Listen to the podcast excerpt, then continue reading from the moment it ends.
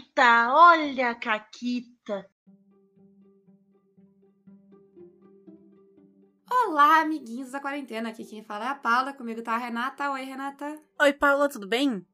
Tudo bem. Uh, e eu tenho uma caquita. É Conte. a caquita de porque eu não tenho nenhuma vergonha na cara. E sou o ápice da narradora preguiçosa. O que é um bom. Combina com o tema deste programa, Renata. Porque a gente tá ignorando uma nova modalidade de caquitas pra encaixar com a minha preguiça. Ok, ok, vamos lá. Eu tenho um bom talento de, de transformar a minha preguiça em algo útil. Entende? Eu, pelo menos, eu gosto de pensar que sim. E me deixa na minha ilusão. Mas então, uma das mesas de apoiadores, ela trocou pro, pra jogar Sétimo Mar. Agora. E aí a gente montou os personagens na sessão zero, o pessoal deu uma finalizada depois e tal. Aí a gente tava conversando sobre os personagens e o que cada um deles tinha feito pra sua história, né? Porque cada personagem individualmente tem uma história sua pelo sistema do sétimo mar. E aí, Renata, começaram a falar das suas histórias. Aí tinha gente que tá atrás da Excalibur, tem gente que tá atrás de, de itens valiosos e mágicos e fantásticos. Tem gente que tá atrás de um motivo uh, para o surgimento dos monstros em Aizen, e se existe algo que pode acabar com os monstros e pipipi. E aí eu tô aqui pensando, sabe? Porque itens mágicos, treta em Aizen. E eu tenho um canon uh, de, de Sétimo Mar, que é um canon meu de Sétimo Mar, assim. Que eu acho que 70% de todas as mesas de Sétimo Mar que eu narrei tem esse canon. E mesmo as que eu não, eu não coloquei esse canon, nada diz que isso não tá lá, entendeu? A gente só não Aham. viu essa parte da história. Tecnicamente ainda pode ser verdade. E esse canon é que a, a guerra e a destruição em Aizen, que é o que levou os monstros surgirem, foi causada por uma conspiração. Que aí eu já mudei. Às vezes ela é de Montaigne, às vezes ela é da igreja, às vezes ela é. Agora ela é da igreja e da companhia. Enfim, aí eu escolho meus vilões. Ah, mas basicamente existe esse item, que é uma lenda que existe no nosso mundo, que é o pomo da discórdia, ah, que é uma pequena maçãzinha de ouro que causa discórdia de onde ela vai. Ah, sim. Gente, aqui no mundo real a variação das lendas é mil coisas. Antes que venha alguém me dizer, "Eh, não é. Que eu acho incrível, Renata, o conceito do tá errada essa mitologia aí. Amigo, tu já viu mitologia? Sim, cada lugar que a pessoa escuta é uma história diferente, mas não, tá errada. Exatamente. Ah, mas assim, resumindo, simplificando extremamente, é uma maçãzinha de ouro que causa discórdia ao seu redor. E aí, a- o, meu, o meu item no sétimo mar, ele é esse item que foi, foi levado até Aizen. E aí, geralmente, eu coloco ele na história sendo tirado de Aizen. E aí, eles vão levar ele pra outro lugar, entendeu? E aí, tu vai deixar? O que, que tu vai fazer? Aham. vai dar ruim. Ah, e aí foi isso. Aí eu comecei, como eu começo todas as minhas mesas de, de, de sétimo mar também, que é a minha cena tutorial, que é a briga de bar. Ah, e aí eu botei, tipo, tinha, no meio da briga de bar tinha, tipo, dois caras fazendo uma transação, entregando uma caixa pra outra. Ah, E. Só que, né, eu botei dois vilão, assim, nível muito alto. Pra dizer, nem se engraça de pegar esse item agora, é só pra vocês verem a transação. É, que que, o- que o, o Felipe se ensaiou e assim, eu disse, tu não tá entendendo. São dois vilão nível 20 sentado conversando. Eu vou rolar 40 dados se tu se engraçar com eles. Aí ele. "Ah, ah, ah, tu- tudo bem. Deixa aí a caixa aí. Aí, daí- mas aí eles. Nem queria mesmo. nem queria mesmo. Aí eles descobriram quem era e tal. Pipipi. Teve a briga de bar e tal. Teve gente que brigou, teve gente que intimidou os outros, mas foi isso. E teve gente que ficou olhando a fofoca, no caso o Felipe, fofoqueiro. Tá certo, tá certo. Eu faria a mesma coisa, também estaria olhando a fofoca, tá correto. Né? E aí, assim é isso. Agora eu tenho várias coisas já prontas, já- várias ideias já prontas pra essa campanha. E assim, em defesa de mim, preguiçosa, eu adapto, tá, gente? Não é a mesma história. Mas, por que eu vou ficar gastando ideias ou gastando cérebro pensando em novas ideias Sim. se eu posso encaixar as velhas ideias? Eu tava falando disso agora mesmo, assim, essa semana, que eu tava comentando quais mesas que eu tô jogando, narrando, não sei o que. Eu falei, ah, nota. As duas mesas de Cthulhu que eu tô narrando é a mesma aventura, porque eu não vou ler o Máscara de Nyarlathotep, que tem 666 páginas, e narrar uma vez só. Correto, corretíssimo.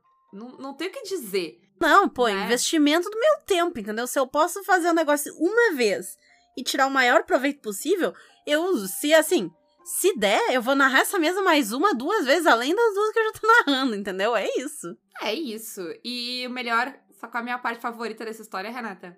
Hum. O Pomo da Discórdia, ah, eu, eu, eu pensei nessa história pra primeira vez que a gente jogou Sétimo Mar, né? Que eu narrei. ah, Tu jogou essa mesa.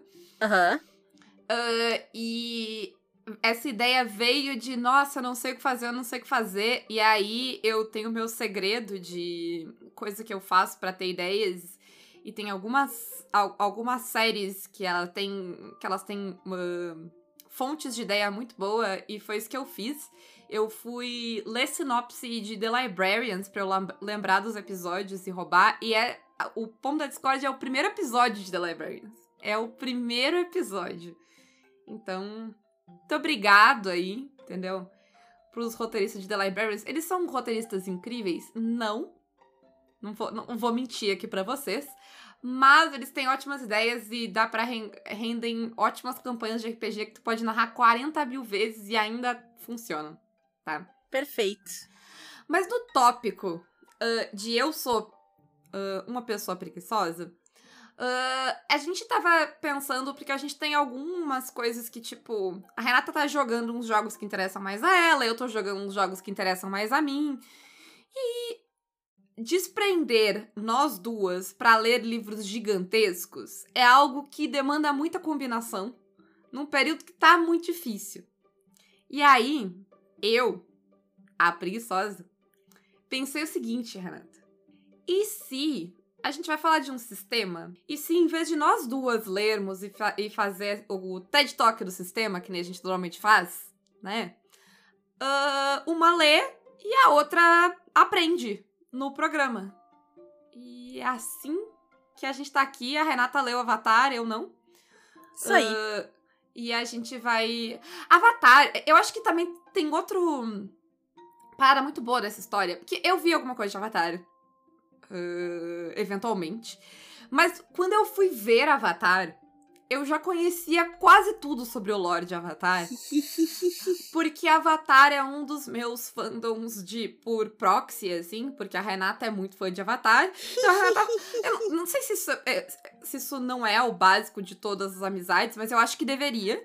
Que, tipo assim, os teus amigos. Eu não preciso gostar de todas as coisas que a Renata gosta. Eu sei das coisas, porque eu deixo ela me contar as coisas que ela gosta, mesmo que não seja do meu interesse particular ou do meu conhecimento particular, e a Renata me deixa contar pra ela as coisas do meu interesse particular e tá tudo bem, eu acho saudável, né? E eu acho incrível que tu vai me contar sobre o sistema de Avatar, porque vai ficar no lore. Então é isso. O lore da amizade. Olha que lindo. que lindo. A gente tem até lore. É é isso, né? É isso. O Caquitas tem muita lore, assim. Eu, eu, quando eu digo Caquitas, eu digo nós duas. E o Caquitas. E tu, tem muita lore nisso aí. Tem, tem muita lore. A gente conheceu sem se conhecer. Enfim, tá aí uma ideia de programa. É, lore tá aí uma ideia de programa, né? Toda a lore do Caquitas. Olha só que incrível, a gente não precisa pensar em pauta. Ê! Alguém anota pra Preguiça, gente, pra gente não esquecer. Preguiça. eu vou anotar na pauta. Ah, bom, mas tá. E, e- e é legal que a. ah, de verdade, eu achei interessante fazer a pauta assim, porque eu pensei em coisas que talvez se eu tivesse lido o livro eu não teria ido por essa perspectiva. Aham. Mas a primeira coisa, e essa foi a coisa que eu quase esqueci também, porque afinal de contas eu convivo com a Renata há uma década, ou quase uma década, então eu sei o que é Avatar, mas a gente ah, se deu conta, quando a gente tava na pauta do segundo programa, que nem todo mundo tem o privilégio de ser amigo da Renata ou a sabedoria de ter assistido Avatar. Então, talvez nem todo mundo saiba dizer o que é Avatar. Então, Renata, o que é Avatar? É os bichinhos azul? Mas claro que não. Há muitos e muitos anos o mundo vivia em paz e harmonia. Mas aí tudo isso mudou quando a Nação do Fogo atacou. Só o Avatar domina os quatro elementos e pode impedi-los, mas quando o mundo mais precisa dele, ele desaparece. Cem anos se passaram e meu irmão e eu descobrimos um novo Avatar, um garoto dominador de ar. Embora sua habilidade com o ar seja ótima, ele ainda tem muito que aprender antes que possa dizer eu sou o Eng. Mas eu acredito que o Eng possa salvar o mundo. Eu queria dizer que esse monólogo que eu tinha esquecido, ele me lembrou que antes mesmo de eu conhecer a Renata, eu já conhecia alguma coisa do Lorde Avatar, porque o meu irmão assistia essa série quando ele era mais novo e eu estava vivendo no ambiente. Então eu lembro de escutar isso várias vezes. Eu não li ele, no caso. Não, eu sei que tu não leu ele. Óbvio, quantos episódios? Eu, eu também poderia falar o, a abertura de Law and Order de, de cabeça. São. São uns 70, eu, eu acho, episódios na, no primeiro Avatar, que eu já vi inteiro mais de uma vez. Então é isso. Mas, respondendo a pergunta a sério, Não, Ah, eu só queria comentar antes que o meu cérebro dos anos 90, toda vez que eu via isso e falava, tipo, terra, fogo, água, ar, eu ouvia coração. Então, um beijo pros velhos que nem eu. Continua agora, Renata, falando sério, que é Avatar. eu também vi Capitão Planeta. Uma coisa não impede a outra. Um beijo pra ti, que é velho que nem eu. E ganhei um beijo. Mas tá, então, Avatar é um desenho sobre um mundo de fantasia baseado em diversas culturas diferentes. Então a gente tem coisas que eles tiram da cultura chinesa, japonesa, inuit, enfim, de vários pontos diferentes. E nesse mundo existem pessoas com poderzinhos. E esses poderzinhos estão ligados aos quatro elementos: água, fogo, terra e ar. E as pessoas desses poderzinhos, elas estão separadas em nações que têm a ver com este poder. Então tem o Reino da Terra, os Nômades do Ar, as Tribos da Água e a Nação do Fogo. E eles não estão necessariamente segregados assim, não é tipo, ah, nasci do fogo, eu vou pra lá. Mas eles levam a entender que é uma coisa genética, inclusive, né? Então, ah, o povo daquele lugar, né, da, daquela região tem esse gene e pessoas. Tanto que mais pra frente na história, não importa onde tu nasce, gente que dobra coisas diferentes nasce em todo lugar, porque tem uma miscigenação de povos maior. E aí, tem uma pessoa especial que é o Avatar. E essa pessoa ela pode dominar os quatro elementos ao mesmo tempo. Porque existem pessoas que não dobram nenhum elemento, tem pessoas que dobram um elemento e tem o Avatar que dobra os quatro. O Avatar é uma pessoa única. Só existe um Avatar durante né, o tempo de vida deste Avatar. E quando ele morre, imediatamente o espírito dele renasce num corpo novo, que vai ser o novo Avatar. E isso acontece num ciclo entre tribos. Então, o Avatar nasce no fogo, depois que ele morre, vai nascer um no ar, depois que ele morre, vai nascer um na água, depois que ele morre, vai nascer um na terra. E assim vai. E hum, o Avatar ele tem esse dever de manter o equilíbrio no mundo, então por isso que ele nasce em lugares diferentes, ele tem uma conexão com o mundo espiritual, tem todas umas paradas assim. E hoje a gente tá aqui pra falar sobre o RPG de Avatar, que é um PBTA. Aí, assim, não me perguntem o que é PBTA, perguntem pro Júlio Matos. Tá combinado isso aqui agora já. Isso. Tem um milhão de caquitas sobre PBTA, por favor. Tem um Globo Repórter sobre o que é PBTA, tá? Então, assim, ah, se me perguntarem o que é PBTA, eu só vou marcar o programa. Que nem quando me convidam pra falar de mulher no RPG, que eu só mando o homem no RPG. Alguns assuntos a gente encerrou, né, Renan? é, né? Eventualmente deu. Isso. Mas PBTA, vocês sabem, vocês já viram vários. Mas PBTA, ao mesmo tempo que, né, todo mundo já sabe, PBTA é muitas coisas. Então, Renata, que PBTA é o Avatar? Com quem que ele se parece? Quem são os irmãos mais próximos deles dentro da família PBTA? Bom, o Avatar ele vai estar mais próximo de um PBTA, digamos assim, mais clássico. É que eu digo um PBTA mais clássico? Lá um Dungeon World que vai ter playbooks e tal, ele não vai ser tão viajandão como o City of Mist, que começa a inventar coisa de tema e tags, rótulos e não sei mais o que. Não, ele é mais caixinha, assim, como o DW. Então ele tem playbooks, ele vai ter movimentos, ele tem atributos, né? Ele começa com esses quatro atributos, que é criatividade, foco, harmonia e paixão. Não só ele começa, ele permanece com esses quatro atributos, Perfeito. né? Aham. E esses atributos que vão reger os diferentes movimentos que ele tem. E como tu disse, ele tem playbooks. Então, deixa eu fazer a pergunta que tem alguém se fazendo nesse momento. Eu posso ser o avatar, Renata? Tecnicamente falando, não. Por que, que eu digo que tecnicamente? Porque o livro ele não te proíbe de ser o avatar. Mas ele não chega e diz, ó, oh, vai ser o avatar. Inclusive, ele diz, não é uma ideia tão legal ser o avatar. Porque o avatar, ele é o protagonista da história. O nome da história é Avatar. Então, se um personagem. Não só ele é o protagonista, ele é o super poderoso que pode fazer todas as coisas escolhido. Sim. Sim. Né? Exato, ele é tudo isso. Mas, tecnicamente falando, tanto no sistema quanto no desenho, isso não significa que ele é o mais poderoso de todos. Ele tem como ser, e é bem difícil de derrotar o Avatar, mas o Avatar já foi derrotado no desenho. E se alguém fizesse um personagem que é o Avatar em Avatar Legends, ele não seria mais forte que os outros. E eu já vou explicar o porquê. Ele não seria. Mas a história costuma girar em torno do Avatar. Então, assim, se tu tá jogando com um grupo que tu conhece e confia, e todo mundo quer fazer uma história especial em que o Avatar, vocês criam um Avatar novo, e esse avatar existe ali e vocês querem essa dinâmica? Dá para fazer? Dá. É para fazer? Hum, eu faria? Acho que não. É de bom tom? É, sabe? Porque aquilo, aí a pessoa que é o avatar, ela vai ser às vezes idolatrada num lugar, ela vai ter muita atenção para ela, ela vai ser amada, ela vai ser odiada, os espíritos vão pedir ajuda para ela, as coisas, sabe? Vai ser aquela coisa assim, os outros vão estar tá ali de suporte do avatar. Afinal, o nome do desenho é Avatar. Aí, a gente tem a lenda de Aang, a lenda de Korra. Dito isso, eu acabei de jogar uma mesa em que o personagem do Neme era o escolhido, o cara que escreveu aquela história, Deus andando na Terra, e ainda assim foi divertido. A gente, é. em nenhum momento, acreditou que ele era, né? Porque meio que os outros jogadores cagavam pra isso, entendeu? Tipo, os outros personagens estavam tipo, ah, tá bom. Uhum. Tá bom. É, eu acho que isso seria uma diferença jogando com o Avatar, porque ele existe, todo mundo sabe que ele existe, todo mundo sabe que aquela pessoa é o Avatar, porque ela vai poder dominar os quatro Sim. elementos. Então, né, vai ficar um negócio. Dá para fazer e dá para fazer de um jeito ok? Acho que sim.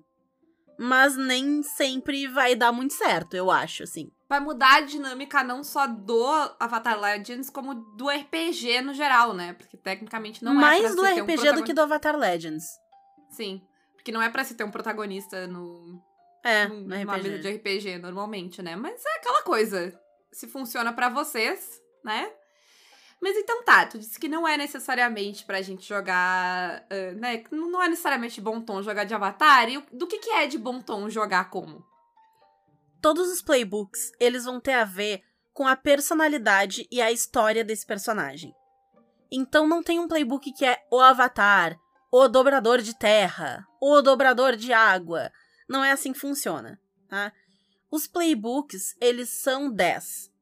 A gente tem o determinado, o idealista, o corajoso, o pilar, o guardião, o prodígio, o martelo, o ladino, o ícone e o sucessor. E aí cada um deles vai ter uma, um set de características de personalidade. Por exemplo, escolhe um aí, Paula. O pilar. O pilar.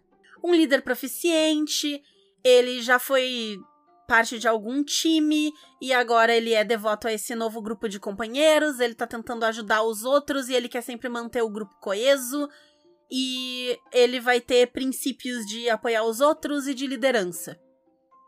Então é isso. Esse é o pilar. É mais sobre o arquétipo e menos sobre as habilidades, uhum. tipo, menos sobre poderzinho. Isso. Aham. Uhum. E aí ele vai ter poderes específicos do pilar, né? Que vão vir com a ficha. Por Sim. exemplo, deixa eu pegar aqui o pilar. O poderzinho especial do pilar é que ele é o líder do esquadrão. Então tem uma série de perguntas que tu vai responder ali que vão dar poderes extras pro teu esquadrão. E aí tu vai poder, né? Como nos PBTAs às vezes tu recebe cargas de coisa, ah, gaste uma carga para fazer tal coisa, gaste não sei o que, tu ganha cargas de time. E aí tu vai poder gastar essas cargas para fazer movimentos, para é, fazer coisas que vão ajudar a equipe. E aí tu vai dar buffs e tudo pro Uhum. grupo por conta disso. Sim. Faz bastante sentido, principalmente se tu pensar que é, é uma ideia muito forte de PBTA, que a- o teu playbook é como tu joga, né? Então, É. tu ser um dobrador de, sei lá, dobrador de água não necessariamente define como tu joga, ele só define o teu poderzinho. Faz bastante sentido focar nisso, né? Sim. Mas aí onde é que entra a dobra, né? Porque se tu tá jogando Avatar, tu quer saber onde é que entra o poderzinho, cadê a mágica, né? Cada playbook tu vai escolher, então, né? Tu, ah, você é o pilar, beleza. E aí tu vai escolher o tipo de técnica que o pilar usa. E elas são seis. A gente tem os quatro elementos, a gente tem tecnologia e a gente tem armas. Porque quem viu os desenhos sabe que tem gente no grupo do Avatar, tanto no Eng quanto na Korra, que não faz dobra de nada. A gente tem o Sokka, a gente tem a Suki, a gente tem a Lee, a gente tem a Mai. Já na Lenda de Korra, a gente vai ter a Asami, a gente tem o Varric. E esses personagens, eles vão usar artes marciais e ou tecnologia. Então, gadgets e coisas assim. E eles brigam de igual para igual com quem faz magiquinha. Porque a magiquinha, ela é como que tu vai fazer aquilo, né? E claro, eu tenho como fazer é, um grande polvo d'água e derrubar um navio? Sim. Mas se eu sou uma pessoa proficiente em gadgets, eu posso fazer uma bomba que vai estourar a lateral do navio eu vou afundar ele igual. E falando em dobra, porque eu, eu lembro vagamente de tu comentando isso, ainda quando tu tava jogando playtest, e até de um pouco um tema polêmico, talvez, que a dobra, ela não é um movimento. Exato. E eu acho isso incrível. Eu adoro que a dobra não seja um movimento, porque em PBTA os movimentos são as tuas. É, é o que tu encaixa a tua ação, né? Então eu vou fazer alguma coisa pra ver se tu tem sucesso ou não, tu rola um movimento. Dobra dificilmente falha. Se tu assistiu o desenho, a dobra só falha quando a pessoa tá aprendendo. Então, bem no comecinho, vai lá, tenta um negocinho novo e não consegue, né? Uma vez que a pessoa aprende aquela técnica, ela nunca mais falha em fazer aquilo. A não ser que tenha uma, hum, sei lá, uma situação muito extrema, tipo, tu é um dobrador de terra e te colocaram numa prisão feita de gelo. Ok, tu não vai dobrar a terra porque não tem terra. Tu vai falhar. Mas aí não adianta rolar o dado, porque tu vai falhar ponto, não tem terra pra tu dobrar. Vai fazer o quê? Aí é o cenário que tá te limitando, né? É, exato. Daria pra pensar que, tipo, dentro da, então, do, do jogo aqui, a ideia é que a dobra é o jeito como tu vai fazer Uhum. as coisas. Mas se tu não tem uma dobra, como tu disse, tu pode fazer as coisas usando explosivos. Sim. E, e não importa, tu ainda vai descrever o que tu faz, e aí o que que tu vai fazer com aquela tua dobra que vai dizer qual o movimento que encaixa, é isso? Isso. Por exemplo, tem um movimento que eu gosto bastante, que se usa bastante, ele é divertido, que é o movimento de enganar. Que é quando tu quer passar a perna no NPC, às vezes tu quer é, de- causar uma distração, alguma coisa, tu vai usar enganar, porque tu vai fingir que algo está acontecendo, enfim. E aí o como tu vai enganar, não importa. Se tu é um dobrador de ar, tu pode fazer uma rajada de ar bater uma porta na distância e a pessoa acha que tem alguém ali, ela vai investigar. Ou se tu é uma pessoa que não faz nada de dobra, tu pode fazer só um tipo, quem é aquele cara ali atrás? E aí tu tá fazendo a mesma coisa. Ou se tu é uma pessoa que faz uma dobra de terra, tu pode fazer do lado de fora da casa um vulto de pedra, assim, passar pela janela, e a pessoa fica, que é isso? Tem alguém lá fora. Então, tu tá fazendo a mesma coisa, tu tá enganando, tá fazendo a pessoa achar que tem alguém num outro lugar, usando estilos diferentes de coisas, né? Perfeito. Ah, e a última coisa que tem aqui na parte de qual PBTA é Avatar Legends é, são os princípios. Isso é uma das coisas que vai, na verdade, separar ele dos outros PBTAs. Por quê? Todo playbook vai ter dois princípios. Esses tu não escolhe, tá? Eles são princípios que vêm no teu playbook. E como a gente estava usando o pilar de exemplo, eu vou continuar usando aqui o pilar, né? E até eu li ele antes, quando eu estava descrevendo o pilar. Os dois princípios dele são apoio e liderança. Eles são essa ideia de yin yang, porque quando tu tá sendo o líder, tu não tá necessariamente dando suporte pros outros, tu tá tomando a frente, tu tá indo. E quando tu tá no apoio, tu não necessariamente tá liderando, tu tá deixando todo mundo fazer o que as pessoas fazem e tu tá ali segurando as pontas e ajudando. São dois jeitos de ser líder? Sim, mas são duas abordagens para essa liderança do pilar que são diferentes, certo? Certo. E aí, como é que funciona essa mecânica de princípios? Eles começam no zero, né? Então, tu imagina que tu tem é, uma linha e aí tu começa bem no meio. E tu vai pender para um lado ou para o outro. Se tu pender para o lado da liderança, tu fica com liderança mais um e apoio menos um. Se tu pender para o apoio, tu fica com apoio mais um, liderança menos um. E assim vai. E tem movimentos que tu pode, ao invés de rolar com os teus atributos, tu vai rolar com o teu princípio. Porque tu vai agir de acordo com o teu princípio. Tu vai tomar frente, vai ser o líder, vai ser o fodalhão. Ao invés de rolar com harmonia, sei lá o que eu tô fazendo, mas ao invés de rolar com harmonia que eu tenho baixa, eu vou rolar com liderança, porque eu tô com mais três, eu tô com meu princípio estourado pra um canto. Eu tô com mais três em liderança, então é mais vantajoso para mim, vou fazer isso assim. Entendi. Mas Então- eu imagino que não seja necessariamente sempre interessante ter ele tão desequilibrado. Não, nem um pouco. Por quê? Dois motivos. Um deles é porque tu só pode usar o teu momento de equilíbrio, que a gente vai falar mais adiante, quando tu tá equilibrado. E o momento de equilíbrio é uma habilidade muito forte, que a gente vai entrar nela. E a outra coisa é que essa escala dos dois princípios vai só até mais 3 menos 3. Se tu te desbalancear mais, tu perde o controle tu tem. Aí tem toda uma questão narrativa de que teu personagem. É, é aquilo, né? Tu tem essas duas facetas de apoiar os outros e de ser o líder e tal. E aí, de repente, tu tá só, tipo, líder, líder, líder, líder. E aí, daqui a pouco, tu tá mandando em todo mundo como um ditador. Tu explodiu a parte da liderança. Tu não tá mais liderando, tu tá mandando, tu tá ordenando. Então, tu foi além. E isso vai causar um conflito, isso vai causar uma cisão entre os personagens. Então, a gente vai ter uma cena de quebra e depois que o teu personagem tiver essa explosão e se acalmar, ele vai voltar a centralizar, mas não no 0-0. O novo centro dele pende um pro lado da liderança. Porque ele estourou Uhum. pra aquele lado antes. Então agora ele é mais nesse sentido, né? A personalidade dele, digamos assim, pende mais pra isso do que o outro. E aí dá pra estourar pro outro lado e reverter, e dá, mas tu vai jogando com o equilíbrio, porque o equilíbrio é um elemento muito importante do mundo de Avatar. Sim, por isso que eu presumi que não era algo que tu podia fazer, ficar, tipo, Sim, jo- jogando ponto pra um lado só. exatamente, não dá muito certo, porque o Avatar, ele tem que trazer o equilíbrio pro mundo, essa é a premissa dele, ele tem que manter tudo, a natureza em paz, as, as quatro nações equilibradas, tarará.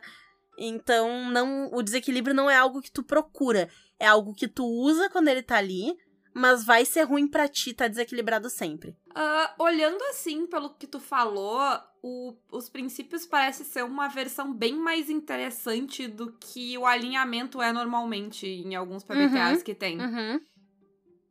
Sim, inclusive Avatar Legends não tem alinhamento pra tu usar, ele tem só os princípios. É, porque meio que o, o, o que o alinhamento faria pro, pra tua interpretação, os princípios vão fazer e vão fazer mais, né? Sim. Então não, não uhum. teria por que ter. Aham. E já que a gente entrou nas diferenças, vamos lá. Porque pra que aprender um PBTA novo se ele não vai me trazer experiências novas, né? Aliás, pra que aprender qualquer RPG novo se ele não vai me trazer experiências novas? Então, agora que a gente já sabe mais ou menos que estilo de PBTA ele é, e como ele é diferente de- desse estilo de PBTA que ele é. Vamos lá, né? Eu acho que uma das coisas que ele mais difere é no combate. Que o combate típico do PBTA mais parecido com ele, né? Tipo um DW da vida. A pessoa vai lá, rola e o narrador só acerta se a pessoa falha ou tem um sucesso parcial, certo? Certo. É um combate bem narrativo e bem pouco estratégico, né? Sim. Não é sobre estratégia, ele é sobre narrar algo mirabolante. Uhum.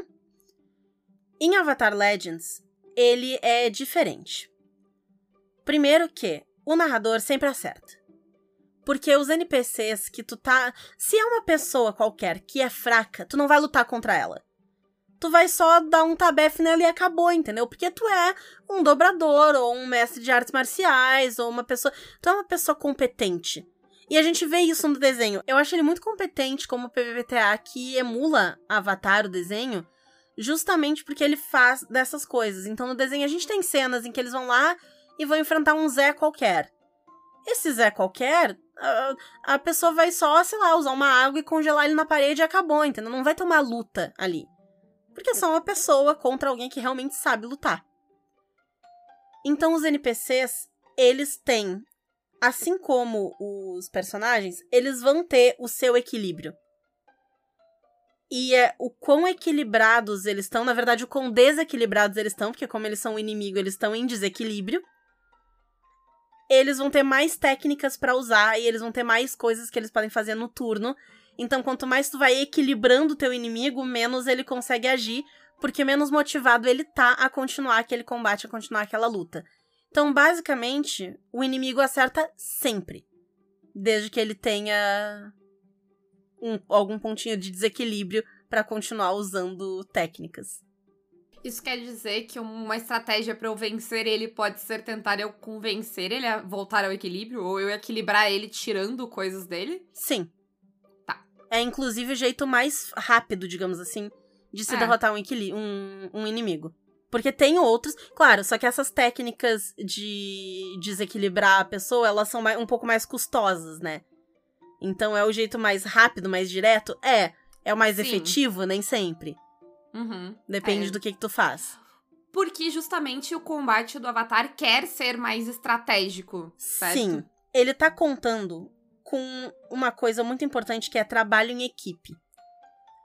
Então não adianta ir jogar Avatar Legends e pensar no que que tu vai fazer. Tu tem que ir pro combate de Avatar Legends pensando o que que nós vamos fazer.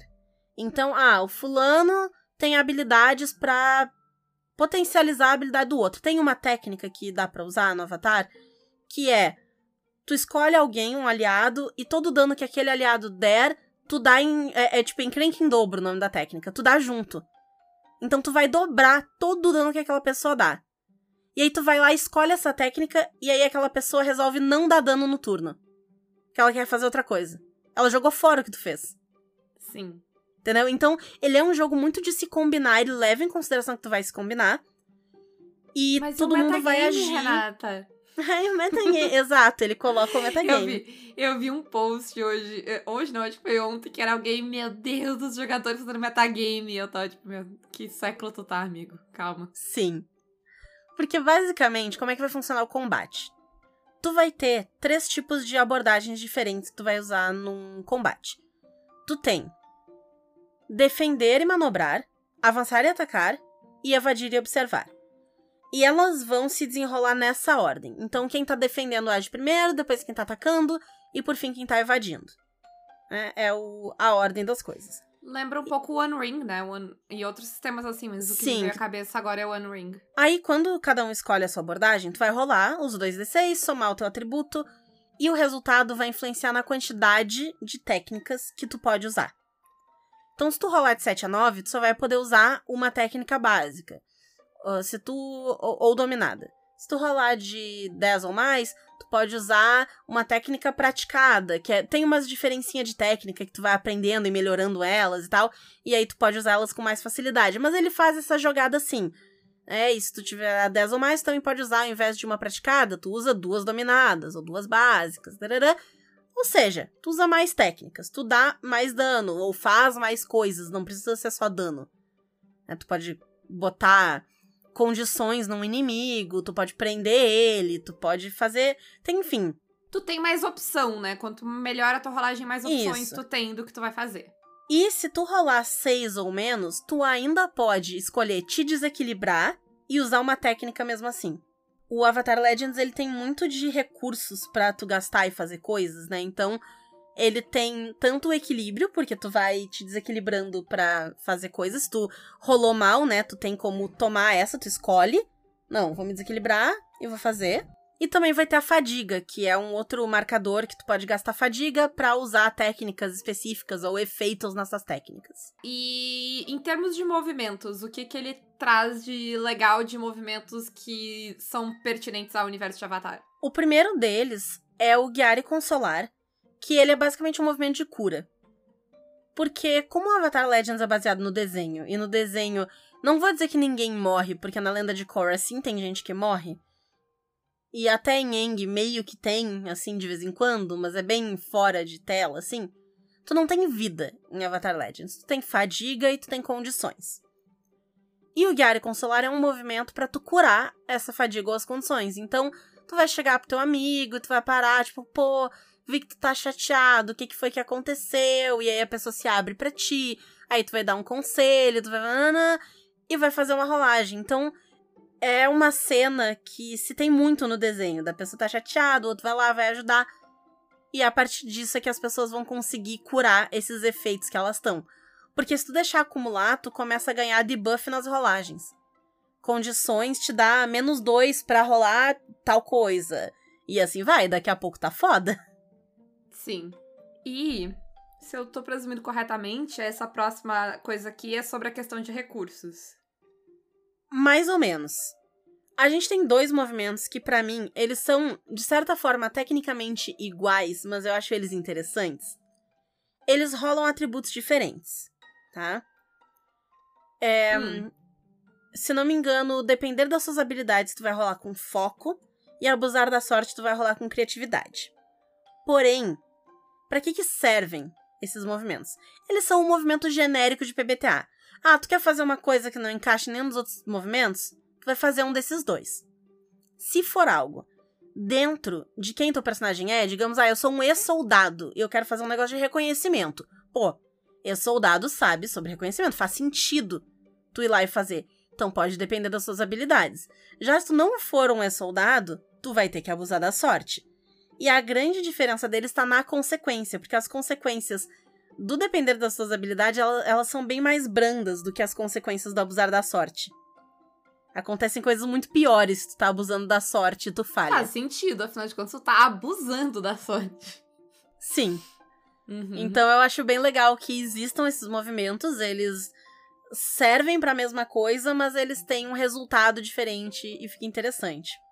E falando em movimentos e no tema mais recorrente do sistema, do cenário e do programa de hoje, tem os movimentos que estão relacionados ao equilíbrio. Sim.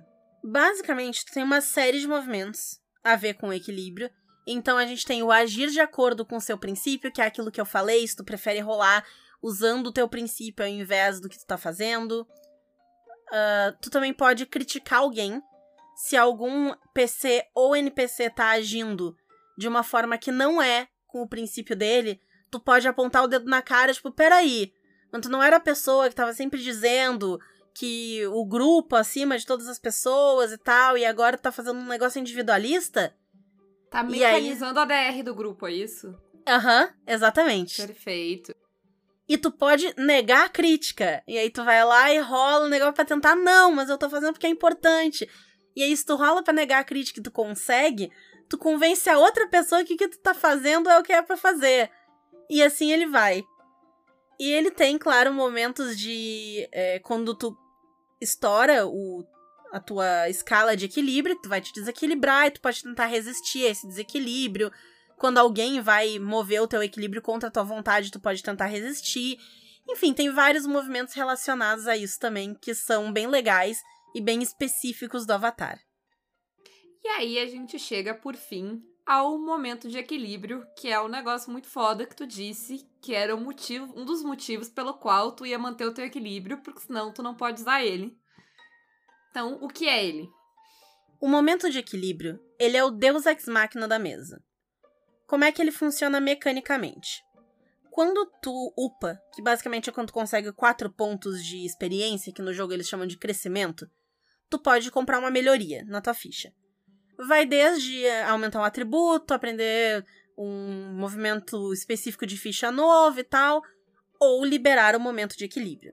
Tu só pode liberar o momento de equilíbrio duas vezes por mesa. Aquele personagem só pode fazer isso duas vezes, ponto. Se fez duas, não pode mais. Por quê?